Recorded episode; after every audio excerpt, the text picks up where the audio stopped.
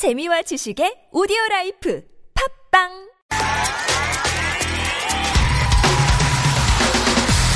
화제의 뉴스 핵심을 짚어드립니다. 뉴스의 맥.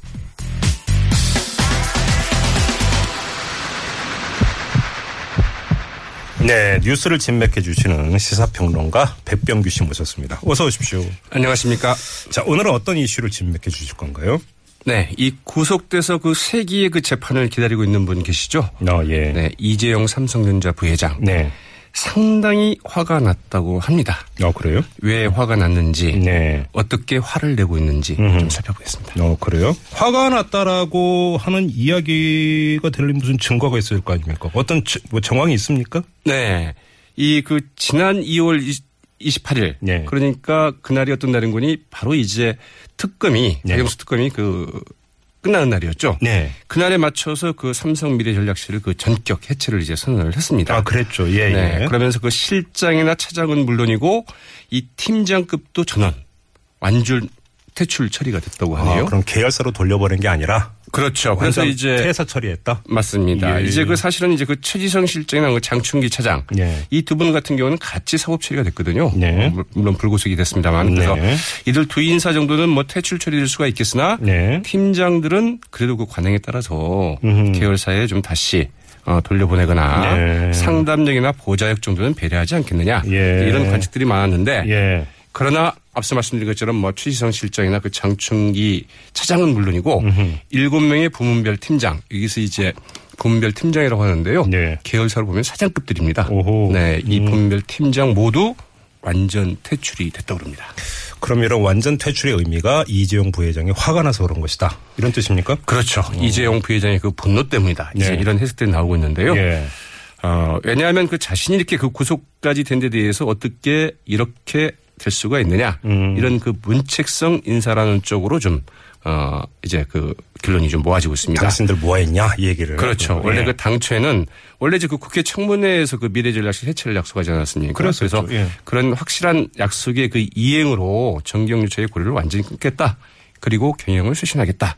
이런 그 의지를 표출한 것 아니겠느냐 이런 네. 관측도 있었는데 네.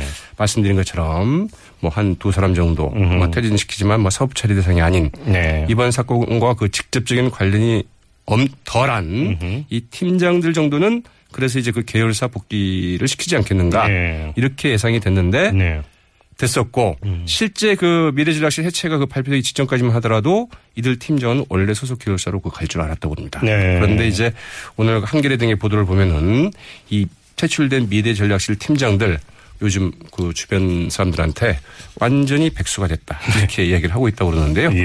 네, 바로 그 이제 어 이 백수가 된 그 완전 퇴출된 그 핵심 키워드는 바로 이재용 부회장의 분노 때문이 아니겠느냐. 어, 그러니까 사실 이제 삼성 미래전략실 같은 경우는 계열사에서 가장 일한 일 잘한다는 사람들을 차출을 해가지고 꾸려졌던 그런 사람들이 그러면 돌려보내서 일하게 할 수도 있는데 사표 받았다 이런 거니까 이게 분노로 연결이 되는 거 아니냐. 그렇죠. 결국은 어. 문책이다 이렇게 보는 거죠. 그렇, 그렇습니다. 어떻게 그 구속되기 어, 구속에 이르기까지 사태를 이 지경으로 만들었냐 이런 얘기인데 예. 이게 뭐 여러 가지 좀 음, 변수가 좀 있는 것 같습니다. 네. 일단 그 장충기 미래전략실 차장이 이 특검 수사에 그 결정적인 단서를 제공한 것도 그 배경이 하나, 하나가 아닐까 오, 이렇게 좀 예. 예상이 되고 있는데요. 예. 왜냐하면 그 장충기 실장, 어, 네, 장충기, 장충기 차장의 예. 휴대전화에서 그 안종범 전 청와대 그 정책조정수석과 여러 가지 논의한 문자 메시지가 그 고스란히 남아 음, 있어서 예. 이게 이제 그 특검 수사의 그 결정적인 단서가 됐다고 그러죠. 예. 뭐 삼성물산과 그 제일모직 그 합병 문제는 물론이고 이 최순실 국정농단 사건 그 수습책을 논의한 정황 등이 고스란히 담겨 있었다는 것인데 예. 아마 이에 대한 배신감도 좀 크게 작용하지 않겠느냐 이런 해석도 좀 나오고 있습니다. 네. 이 삼성 미래전략실은 원래 그 보안 차원에서 이 고위 임원들의 경우에는 6개월마다 그 휴대폰을 좀 교체를 해왔다고 그러네요. 어허. 그런데 정작 그 보안 책임자인 이 장충기 차장 이 휴대전화에서는 그 수년치 통화 내역 문자가 고스란히 남아 있었다고 하죠. 갑자기 어떤 비서관이 떠오르는데요. 네, 그러니까. 맞습니다. 그렇죠. 아무튼 근데 지금 그 재판이 시작이 됐는데 이재용 부회장 변호인단은 혐의를 전면 부인하지 않았습니까? 굉장히 좀 세게 나왔죠. 예. 어, 지난 9일이었죠. 그 네. 서울중앙지법 형사 33부 심리로 이제 첫 공판, 이제 그 준비 기일이 이제 열렸습니다. 네. 그런데 그 이재용 부회장 측 변호인단 이 특검 조사를 전면 불복하겠다. 어, 전혀 맞으면은 인정하지 수 않는다. 없다, 예. 인정할 수 없다 이렇게 좀 이야기하고 나왔었죠.